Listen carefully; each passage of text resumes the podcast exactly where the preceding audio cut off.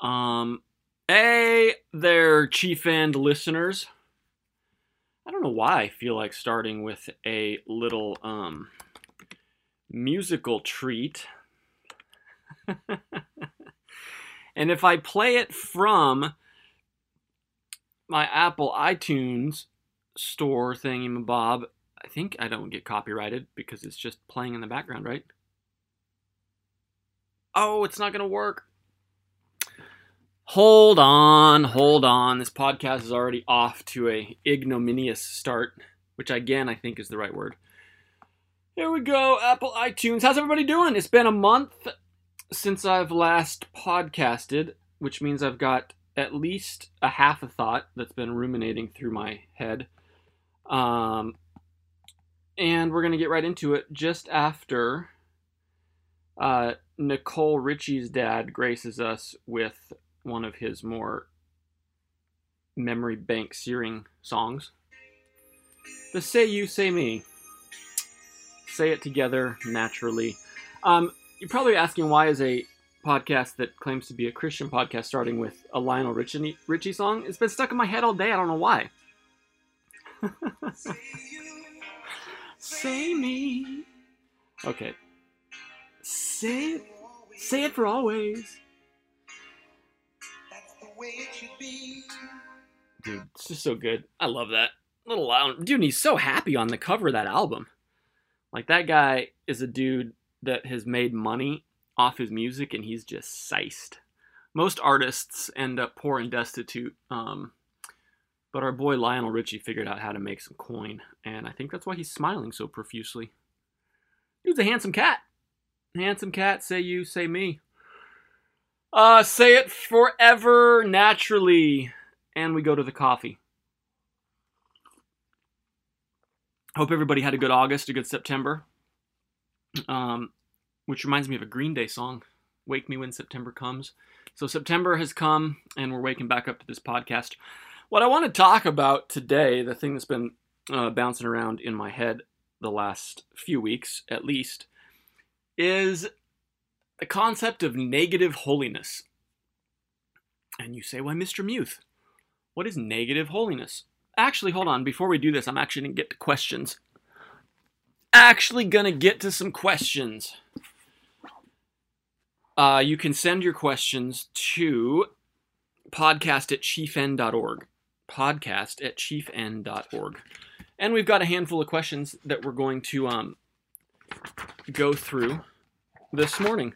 Uh, question number one Dear Mr. Chief End Podcaster Man, he actually doesn't say that, but uh, it's just Dear Brandon. Um, will you name the mega church that you worked at in the late 90s? I've heard you talk about it a couple of times and just curious which one it was. Um, sincerely, all right, thanks. Thanks, Jason. Appreciate that. Uh, no, I'm not. I am not going to name the church. Um, I don't know. I don't feel like I should name the church. This isn't about a particular church. This is about uh, more the kind of general evangelical structure um, and value system that's been created, of which the particular megachurch that I worked at was simply a microcosm in the greater ecosystem of evangelical industrial complex. Uh, so no, I'm not going to name that. Um, Brandon, you mentioned you read the prayer of Jabez. Curious if you think that God's blessings apply to any part of our temporal life or if they are solely reserved for eternity. It seems like you believe the latter, not the former. Um, I mean, obviously, God's blessings are applied to this life. I mean, we have the blessing of mercy, we have the blessing of grace, we have the blessing of the Holy Spirit, we have the blessing of, uh, Paul says, let the, the, the, word of Christ dwell richly in you. Um, we have promises of God being the God of all comfort. So clearly, uh, there are blessings in this life. I think that what the prayer of Jabez did is it hijacked the the blessing of the uh, I love when I start stuttering for no reason. The blessing of uh, spiritual things and the blessing of soul resources, um, sort of the invisible realm, if you will. Um, and we hijack them. The prayer of Jabez hijacked them and turned them into material blessings. And, and I think that's the, the bone that I have to pick with much of the evangelical industrial complex is that many of the blessings that I think are to be appropriated and applied in a spiritual fashion, namely contentment. Paul the Apostle says, Godliness with contentment is great gain. Uh, says, Be content with such things as you have, for he has said he'll never leave you nor forsake you. There seems to be this hidden treasure, um, this invisible soul treasure of that the, that the indwelling of the Holy Spirit and the communion with God the Father through Christ the Son imparts to the soul in the here and now um, that results in contentment, results in the fruit of the Spirit. And I think it's the actual fruit of the Spirit which is the blessing. It's the love, joy, peace, patience, kindness, gentleness, self control. Against, against such things there is no law. I think it's those invisible fruits of the Spirit at work in our lives which constitute the tangible blessings um, that the Christian experiences in the temporal realm of, of our lives. Um, so yeah, uh, and I'm sure that you know, I mean, and then just the general graces and general mercies of food and shelter and water to drink and clothes to wear. I mean, that would fall more just sort of in the general category of God being a gracious God to provide some level of material comfort in a in a world that is broken um, and rather sad from the results of Adam and Eve's rebellion. Um, all right, thanks for asking those questions. You can send questions to podcast at chiefend.org, uh, and mm, we can, I'll answer them, I'll go over them. Um, so, negative holiness is what I want to talk about today with Lionel Richie and his probably $25,000 smile um, on the backdrop. If you have iTunes, go open 20th Century Master. What's the album? 20th Century. The 20th Century Masters, the Millennium Collection, the best of Lionel Richie. Yeah, you can see his $25,000 smile. Looking good. I like that look. Um, so negative holiness.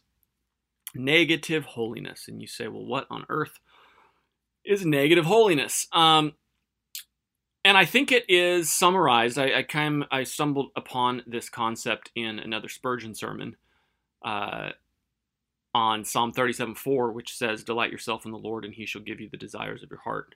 And in that particular sermon, Spurgeon outlines this concept of negative holiness that there is a subset of Christians, there's a subset of people naming the name of Christ who go about establishing a negative holiness. And they insist, they're known for what they don't do. So they don't listen to this particular music, or they don't watch that particular form of entertainment, or they don't engage in that particular form of conversation. Um, they don't imbibe themselves on particular libations. And if they do, they do so in a very moderate uh, form and not in excess and drunkenness and things. Um, and so he explores this concept of, of negative holiness, and he says that the outcome of that is that we then are known as miserable Christians. We're then known for. He, frames it in, in terms of we do the things that we we begrudgingly do the things that we hate, i.e., Bible reading, um, prayer, fellowship, church, worship, service of others, while secretly repressing and not doing the things that we truly love, i.e., all the works of the flesh, all the indulgences and pleasures and things that we can experience in the world. And I think he's, I think he brings up a very uh, important concept there. Um, and I, and when I look around at my 22 years of experience in the church in America, I think that those statements of his back from 1859 when he preached that sermon are rather true today that we still struggle with this idea of negative holiness. that our holiness consists in what we do not do. Um, and I think he really hits the nail on the head when he talks about how our Christian lives then become something of we go through the motions of things we don't want to do while secretly wishing we could do the things that we really want to do. And if, if that's how you're living your Christian life, and I know that at various times throughout my Christian walk, I have been on different uh, aspects of that particular uh, Venn diagram or chart or however you want to, whatever you want to call it. But it's it's a miserable way to live as a Christian, and he goes on to say that that particular form of Christian living becomes and is in its essence Pharisaical. That we're so concerned with the outward appearance that we neglect the heart and we become so concerned with what people think of our outward spirituality that we neglect the vibrant living water, new birth, new life aspect of what's actually going on in the machinations of our heart, mind, and soul, which are hidden. Um, so I think that's a very uh, poignant, very timely concept to consider. And I mean, when I look around, I've said this before. I think the church in America, I think pastors at large, uh, they they could use, they would they would benefit. It would behoove them. I think I went off on behoove a few podcasts ago. Um, it would benefit them to increase their confidence in monergistic regeneration. Um, I've met very few pastors who have confidence in the regenerating work of the Spirit. Um, it's almost like the monergistic regeneration is sort of like the trip switch that sort of activates new life in its infancy, but then we have to go and double down on our negative holiness in order to grow in the Lord. Now, to be clear, the scripture, um, Colossians 3, there is the famous put off and put on list. So, um, by no means am I saying that there is no place for putting off. Um, but if we put off and neglect, if we only put off and we neglect to nurture the monergistic regenerative aspects of the new birth in giving our hearts new affections, in giving us a heart that delights in the Lord, um, then I really think we're setting ourselves up for a labor filled and, and not a burdensome journey um, to the celestial city. And the journey to the celestial city, our pilgrimage throughout this life as we live as Christians, is is difficult enough because Christ promised us persecution. He promised us trial. He promised us difficulties. And if we aren't blessed with, if we're not, if we're not uh, being fueled by the supernatural strength of the Holy Spirit for our Christian service and Christian lives, uh, I think we're setting ourselves up for tremendous discouragement and tremendous weariness um, as we seek to live as Christians in this world. So I'd like you to ponder that maybe this week or the next. You know, think about how you have made negative holiness um, part of your Christian walk. And I think contemplate, you know, what's going on under the surface there that what what are these things that you are suppressing that you your heart secretly wishes you could indulge in? And you need to take whatever that bucket of gunk is uh, how's that for a theologically astute term? Take your bucket o gunk. Uh, sounds like some infomercial. A bucket o gunk! If you call now you'll not only receive one, but not only two, yes, that's right, four buckets of gunk. Um, you need to take whatever that bucket of gunk is to the Lord and say, hey, Lord, I am secretly desiring to do these things more than I'm desiring to delight in you.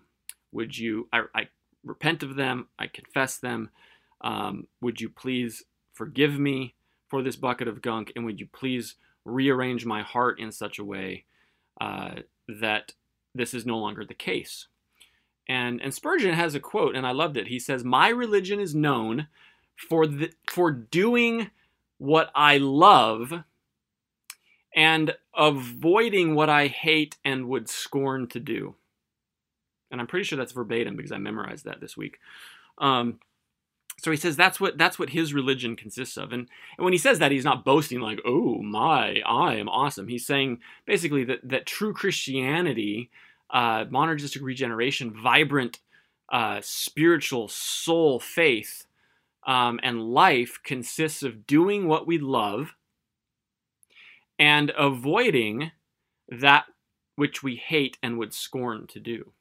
And if you can flip that affection paradigm in your heart and not that you're doing it, obviously. I mean, it's the Lord who works in us both to will and to act according to his good pleasure, Paul the apostle tells us. But if you if that if that pleasure paradigm can be flipped on its head in your heart, you're going to go from laboring under the morose uh, sentiment of pursuing negative holiness, Pharisaical holiness, and you will transition Why does the stinking media have to hijack so many words? There's certain words that I can't even say now. I say transition and I instantly think of uh, um, Bruce Jenner. I mean, what is going on in our society? Holy smokes. Um, if you can flip that, if that flips in your heart, you'll go from from being morose and downtrodden as a Christian, I think, to uh, beginning to be fueled by the delight in the Lord Himself um, and as that happens, as you delight in the Lord Himself, the things that you're secretly harboring that you wish you could do, um, those are going to become things that you actually begin to hate and that you would, quote, as Spurgeon says, scorn to do. And it's probably a good time to go to the trusty old microfilm and search through hundreds and hundreds of slides to look at the epitomology I feel like this is like deja vu constantly. I've already done the epistemology, right? I've already defined that. Epit epistemology. I'm pretty sure that's the study of a word.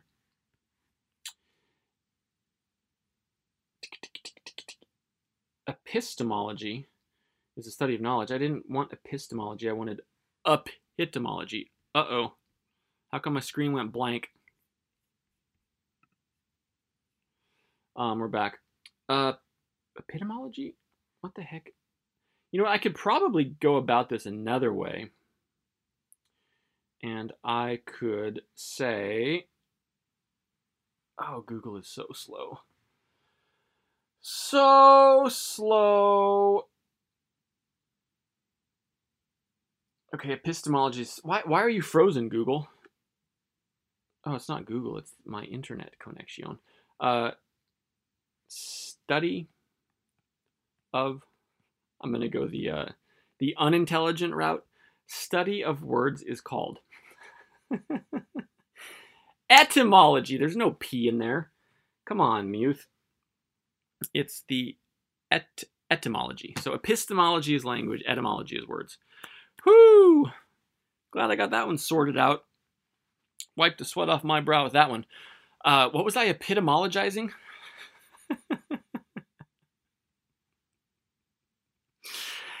Uh, epitomologizing. Um, it sounds like some Web 2.0 startup back in 2009 that would have received like $900 million in funding. We're epitomologizing. Um, we have awesome shiny logos and reflections in our design. And we're valued at $17 trillion, which is nine times the combined GDP of every country in the world. And of course, our valuation is built on sturdy principles and sound free market economic theory. Why is my eco- economics podcast bleeding into my theology podcast again? Um, epitomologizing. Etymologizing. that sounds like some like Star Wars weapon. Oh, he etymologized the Enterprise. Curse you! alien space race. Oh goodness. What was I etymologizing? Um, some word. some word. I wish I could hit rewind and do a live live rewind feed. Like I need instant replay for this podcast. Uh, let's pause while we watch this in slow motion. We'll go to the booth in New York. Um, what the heck was I epitomologizing? It was a word, and it was oh, uh, no idea. I can't remember. I got too distracted by Lionel Richie's white glowing teeth. Um, let's minimize that window. He is a little bit distracting. Man, that's happy. Is that? Yeah, he's got crow's feet in his eyes, so that's got to be a real smile, right? Isn't that what all of the facial recognition body language experts tell us? Is that if you have the crow's feet when you smile, it's real and not feigned. Um, which is another good word you should learn. So get away from negative holiness, I guess was the point. Man, I want to know what word I was I was researching. Oh, maybe if I go, was it in my history? Epistemology. No, epistemology. I don't know. Who knows? Who knows? The podcast in its recorded form will know, and everyone will laugh that, oh man, how come you couldn't remember that word? That was so silly. It was so um, simple. But you know what? You try multitasking um, recording a podcast with an iPad and multiple windows. The trials are real, people. The trials are real. God give me strength. And of course, I jest. Um, it seemed like it was important to know what that word was, but moving right along. Moving right along, the Starship Enterprise's shields are down because it was etymologized. Um, and they're, uh, you know, that would make a very interesting infographic um, to let my design podcast bleed into my theology podcast. and you say, goodness gracious, how many podcasts do you have? My interests are varied. They are wide and broad, people, just like Steven Furtick's shoulders. Um, that joke. I wonder how many more podcasts. I wonder how many, how long the legs on that particular joke are going to continue. Maybe I'll have to update it to Craig Groeschel's biceps or his uh, broad shoulders. Anyway, my interests are are far and wide. So I don't know how many podcasts I have, um, but I do talk about economics and design in other arenas. Um, but an interesting infographic would be to take all of the ways that the Starship Enterprise is put into peril. Um, and I'm pretty sure just this is anecdotal observation from the episodes uh, that I've seen over the years. It seems like ship computer malfunction would comprise probably three quarters of the issues that they run into. they have the Microsoft XP um, version of the 24th century intergalactic spaceship um, running.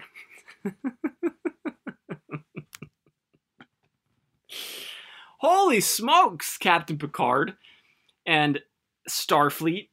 Like, get some better programmers. I don't know what you need to do. I mean, you're not in India at that point because it's the United Federation of Starships, so the world is unified. Um, they've uh, apparently uh, realized some utopian dream, which shows you that the entire Star Trek uh, fantasy is fantasy because that utopian dream will never materialize. But apparently, on Earth, they've done away with such things as basic needs of food and They've no no longer need shallow conflicts and such. So so they've taken that out of the realm of the world and they've applied it to the galaxies. Uh, but find some better programmers. Crying out loud. I, I would almost be willing to wager money that three quarters of their issues stem from computer ship malfunctions. Um, but it is cool. You know, it's 20 years old. They're actually, it's actually, I think it debuted in 88, so it's 30 years old. And you can see they have iPads 20 years before they came out. They've got Siri 20 years before she came out. Um, pretty cool to see the forward-thinking set designers. Hmm. Wonder if they ended up at Apple. Anyway, yeah, just computer ship malfunctions constantly.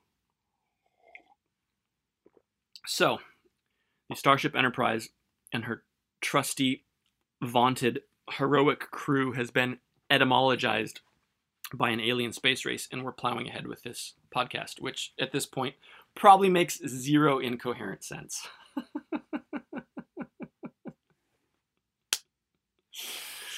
um, so negative holiness, negative holiness. Don't pursue negative holiness. Pursue uh, I guess the opposite, which would be positive holiness, which reminds me of the matter antimatter engines on the Starship Enterprise. Dun dun dun. Um, which leads me to pastoral suicides. How's that for a segue?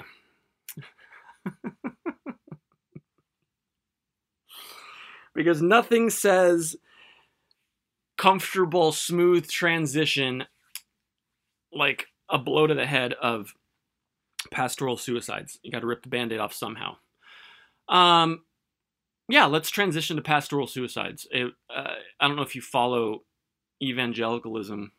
I don't know how closely you follow evangelicalism, um, but at the beginning of September, I ran across probably one of the saddest uh, megachurch stories I have seen in a very, very long time.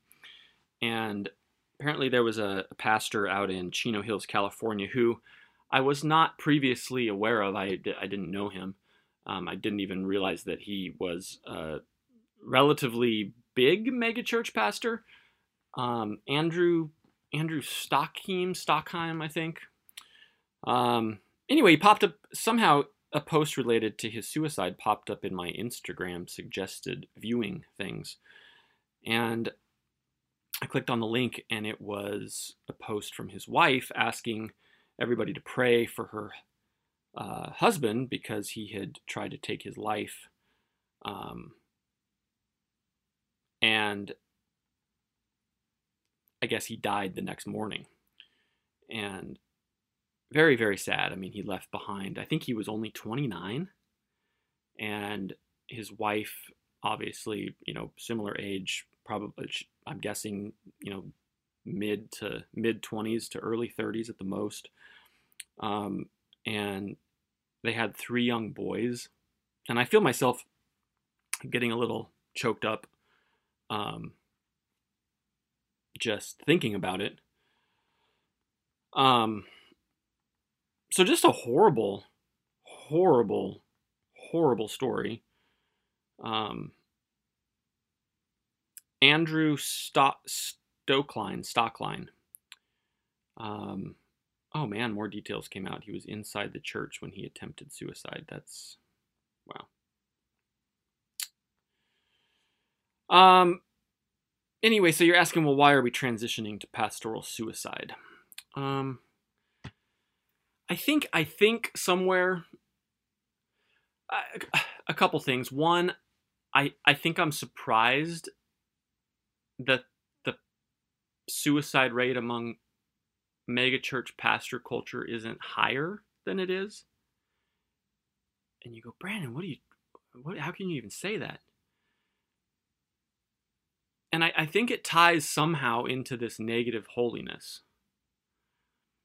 And it also ties into this evangelical industrial complex culture that I've been semi coherently railing about for the last year on this podcast of how we insist that these men become godlike, they become savior like, they become mini messiahs to so many of us um, who are in the church in America and that hope and expectation and confidence that we place in fallen, fallible sinners who become pastors is so misguided that the pressure and the expectations that are put on these men, I think, really is unbearable on many levels. Now, I, I, will say in my jaded state that there are some that are like Simon the Magician, who I think have seared their conscience beyond recognition and are have, have fallen so far off the humility train and have jumped the tracks to the egomaniacal, self indulgent, self confident, self promotion uh, circus tent that they're not even aware of the expectations. In fact, they in fact they probably boast and and uh, love them and and are addicted to that whole uh, setup of worshiping them. Um, but I think it's really a critique of the congregations, and I think that's where I'm going with this. You know, it's easy to sit sit back, and I've done that for several episodes of this podcast to sit back and to to blast the pastors who are you know promoting such a antithetical culture to the humility of Christ and the example of Christ. But I think in this particular instance, I want to I want to direct the chastisement to the congregations, the individual Christians that are craving charismatic leaders um, to serve as their mini messiahs and their priests.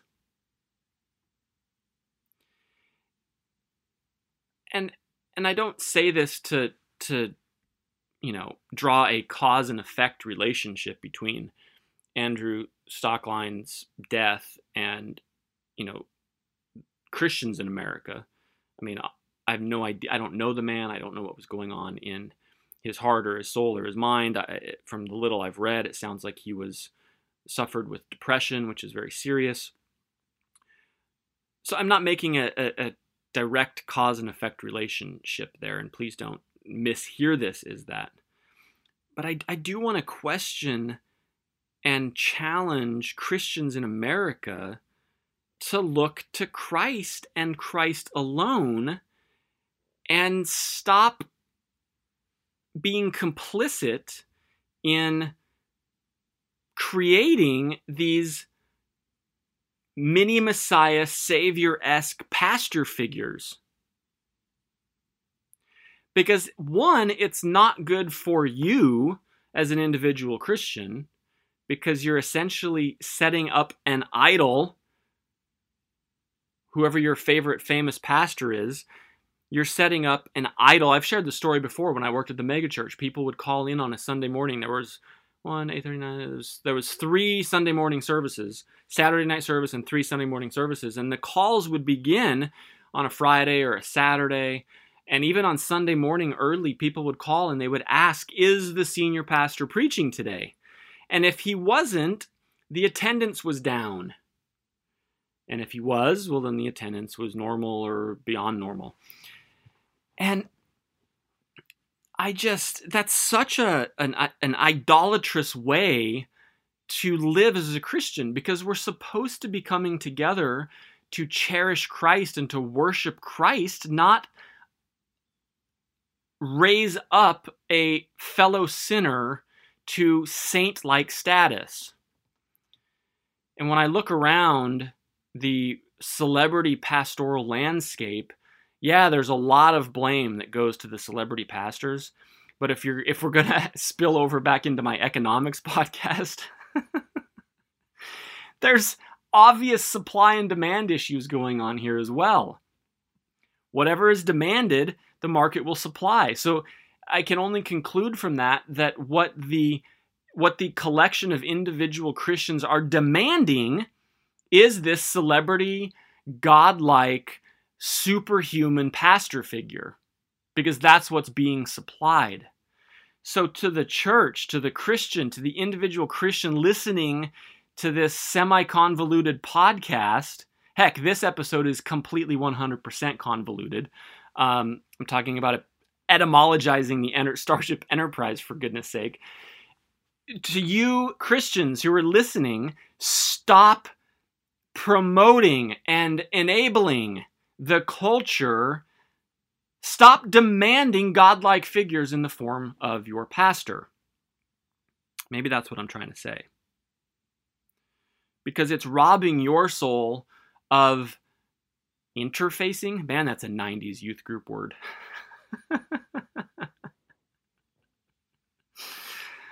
oh, we got to make sure we interface with the locals in our face makeup and costumes. Um, while we trust in terrible acting by 17 year old, pimply faced 17 year old kids to um, properly. I'll never forget when I got yanked off um, when I got yanked off the set of the uh, Trusted Allegiance play back in the day. Um, yep, I got the hook. I was in doing street dramas in Central America. and I got cast as the Christ-like figure who was, you know, the blonde, blue-haired, uh, white guy um, who was going up against the minority, dark-skinned devil character. Yeah. And we wonder why the current generation is so oversensitive on white privilege. Maybe because of that. I don't know. Um, let's. oh my gosh! The more I think back about that, what a disgrace on multiple levels. Um, anyway, I got cast as the Christ-like figure who probably was a mix between Cary Elwes in uh, Princess Bride and uh, you know, as the the charming, uh, swashbuckling, you know, good pirate with the foam sword, and actually it was a, it was a PVC sword because we broke them several times. Me and my uh, castmate who portrayed the uh, dark-skinned devil, um, we we cracked a handful of swords throughout that five-week jaunt through the sweltering jungles of Central America. Anyway, I remember I got yanked. I got yanked. We're about three weeks in, and uh, I got yanked. Team leader came over to me after a particularly um, heart wrenching performance of getting fighting the devil and then getting crucified by mimes. How the Lord saves anybody is, I mean, the fact that there are Christians in the world should just make us fall down on our faces and thank God for his abject, unadulterated mercy. I just said after getting crucified by mimes. Oh my goodness. Or maybe I got crucified to mimes. I think the mimes went from being ship sails to, to a crucifix shape. I think I got I think I got uh, crucified by the milk lady and the baker, maybe a cowboy. I can't remember. Oh, it's so so bad. If you were ever on a youth mission trip in the 90s and you had to participate in that, oh, the horror. Just rest on the fact that God's sovereign and his mercy can triumph such ridiculous hijinks. Oh my goodness. What a complete debacle. My my soul is blushing at the moment. Anyway, so yeah, I got yanked. I got the I, they cracked open the the good old long cane with the hook on the end, and the team leader sat me down at a uh, sweltering hot breakfast of American cheese and three times the mayo white bread sandwiches, and broke me the news Brandon, the other team leader and I feel that uh, you're not expressing enough physical pain during the crucifixion scene. Um, so we're going to ask you to take a hiatus from being the Messiah. And I'm going to step in, in for the evening performance and demonstrate to you um, how much pain you should actually be in when you're getting crucified by the baker, the peasant woman, the milk lady, and the cowboy. Um, and I, I'll always, I'll never forget my response. I said, "Well, I'm trying to communicate the emotional pain that he felt."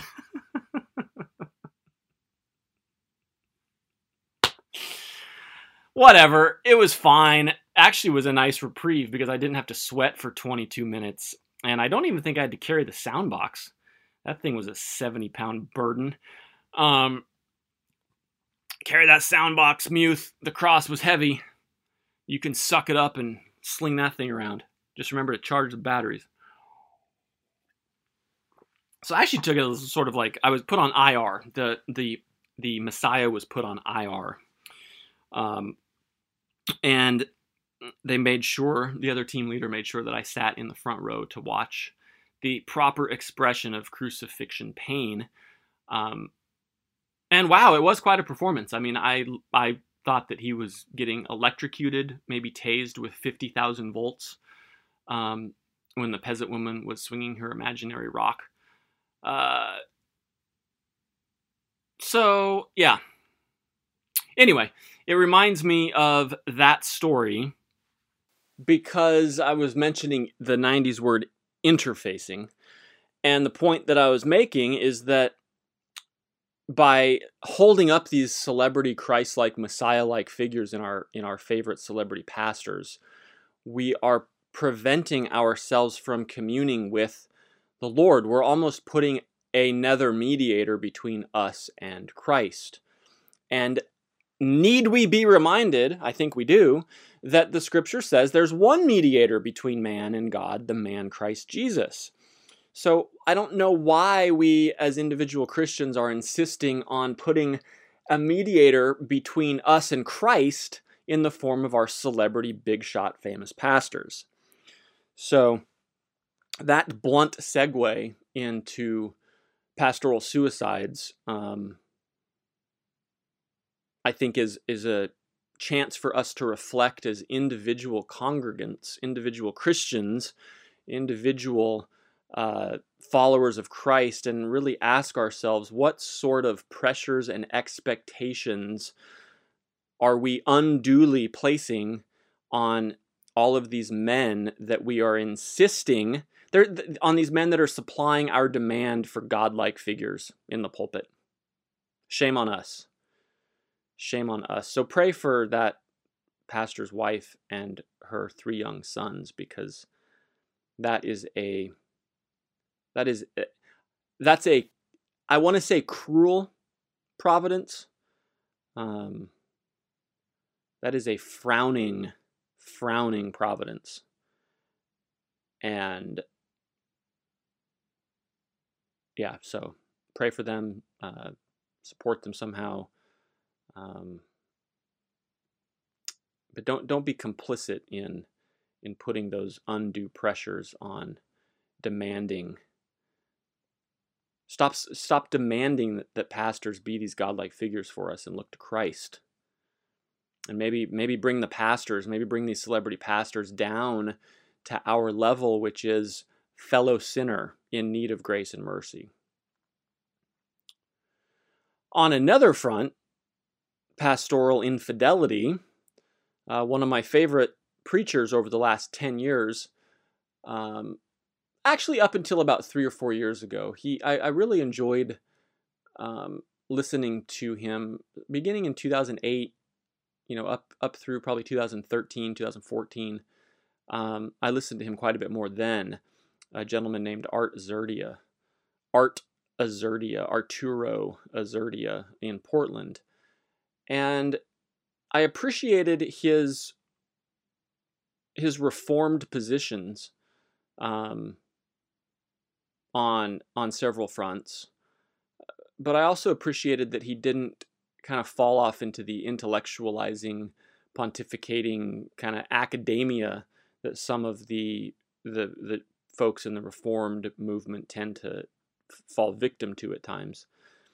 Um, but then, probably four or five years ago, I noticed that he started uh, doing a lot more things with John MacArthur, and not that you know, not that I have a huge bone to pick with John MacArthur, but I do think he and his acolytes uh, probably embody too much of the personality driven, personality worshiping, uh, mini Messiah esque kind of vein of, of Christianity. Um, and so I, it was many red flags when he started doing that. It was kind of like, eh. And maybe he was always, um, you know, partnering with John MacArthur's ministry, and I was just ignorant of the fact. But when I became aware of the fact that he was doing that, I kind of stopped listening to him as much because you know, I like I said, I'm not a huge critic of John MacArthur, but I do think that him and his acolytes promote too much of themselves um, and too much of the the personality and and not enough they, they don't downplay their own personality and own name enough they, they kind of boast and and glory in that it a little too much in my uh, particular estimation um, which anyone's welcome to challenge me on that particular estimation because it might be uh, different from your estimation, which is perfectly fine. Um, anyway, a friend of mine called me over the weekend and said, Hey, I went to listen to some Arturo Azurdia sermons, and, and the site that I normally visit was down. And so I tried again and it was down. So I Googled it and I found out that his elders had removed him from the pastoral ministry uh, after accusations of marital infidelity. And it, they, they investigated. So I read it. I Googled and read a couple articles, and apparently uh, they had received an accusation of marital infidelity. And the elders investigated it and they concluded that it was not unfounded, so that it was founded. So they confronted him with it, and he admitted not only to that marital infidelity, which sounded quite frequent, maybe within the last year or two, um, but also to marital infidelity earlier on in his marriage, I think within the first five or six years of marriage, from what I read. Um, and that made me sad, made me sad. Not as sad as the the gentleman who who committed suicide, but it did make me sad. And it was yet another reminder why we as individual Christians should, should stop demanding that these men serve as godlike figures for us. They are not our mediators between us and God. Christ is. And if we could recalibrate our hearts to look to Christ as our mediator, to look to Christ as our portion, I think we would be less prone to idolize and worship the messengers who are occupying pulpits around the country. So, negative holiness quite abruptly segued into pastoral suicides, um, and I'll bookend it with a concept that I've been pondering for several weeks from Jonathan Edwards. And it might take you a while to get your mind around it because I was reading it and I had to stop. It, it probably took me 90 minutes before the light bulb went on. Like, oh, that's what he means. Uh, maybe I was just slow and hadn't had enough coffee that morning. But it's in his book Religious Affections near the back, and he he comes up with this category of how we view Christ. And the first one is that we view Christ as being the Savior from our sins. Christ saves us from our sins. And we're going to go on a little preposition uh, focus here, the, the key word being from. Christ saves us from our sins. Christ as Savior from our sins. And the other category he puts forth are Christians who view Christ as being the Savior of their sins. So, on the one hand, there's a group of Christians who view Christ as being, as saving them from their sins. And then there's another group that views Christ as being the Savior of their sins. And you go, okay, my brain's hurting. I don't see the difference here. What does that mean? Um, at least that's how my kids responded when I brought up this concept for family discussion time. Um, and when you go on to read uh, kind of what he means, I, I think it's another way to state the, you know, the, the questions and objections found in Romans of, well, if grace abounds, then should sin abound? Um, sort of the whole you know, God saves me so I can do whatever I want to do sort of argument. And what he goes on to articulate, and I think it's very, uh, very profound. I think it's very powerful, and it will serve you well in moving from pursuing negative holiness. And the first one, where Christ saves us from our sins, there's this separation aspect that God extracts us from our sins. There's a separation, an extraction, a removal. So he removes us from our sins. It makes me think as far as the east is from the west. Um, it makes me think of, of extracting. And so God, He removes from our hearts the delights of our sins. He removes from our, our affections the enjoyment of those sins. So there's this separation aspect. And I think that's the correct way to view Christ, that he came to save us from our sins. But Edwards goes on to say that the other group of Christians view Christ as being the savior of their sins. And in, in other words, sin doesn't end with Christ, it's simply that Christ deflects God's wrath and displeasure. So God's wrath and displeasure is targeted at sin. Christ steps in the middle of that wrath beam, so to speak, and absorbs it. And this group of Christians says, oh, well, now that Christ is receiving the wrath, I can continue with my sins. So Christ is essentially saving my sins for me um, to enjoy. He's, he's not saving me from my sins. He's not extracting. There's no separation. Um, he's simply separating me from God's wrath, but I can continue to remain in those sins. And as I've pondered that for the last three weeks, I think that is an incredibly powerful uh, packet of truth. What, what did we have earlier? A bucket of gunk. now, now, if you call right now, not only will you get four buckets of gunk, you'll also get a packet of truth. Um, for four easy payments of whatever you want to donate to my 501c3. Um, and if you call right now, I'll throw in a love gift of a signed autographed copy of my book. Um, yikes. I think I still have some baggage from the money making uh, shenanigans that go on in evangelical industrial complex land. But it's an incredibly powerful packet of truth to begin to move away from pursuing negative holiness. And I think there's a lot of uh, there's there's a lot of it's a big catalyst in there. There's a big soul monergistic regenerative catalyst found in these concepts. And that that I think will the Holy Spirit can use to activate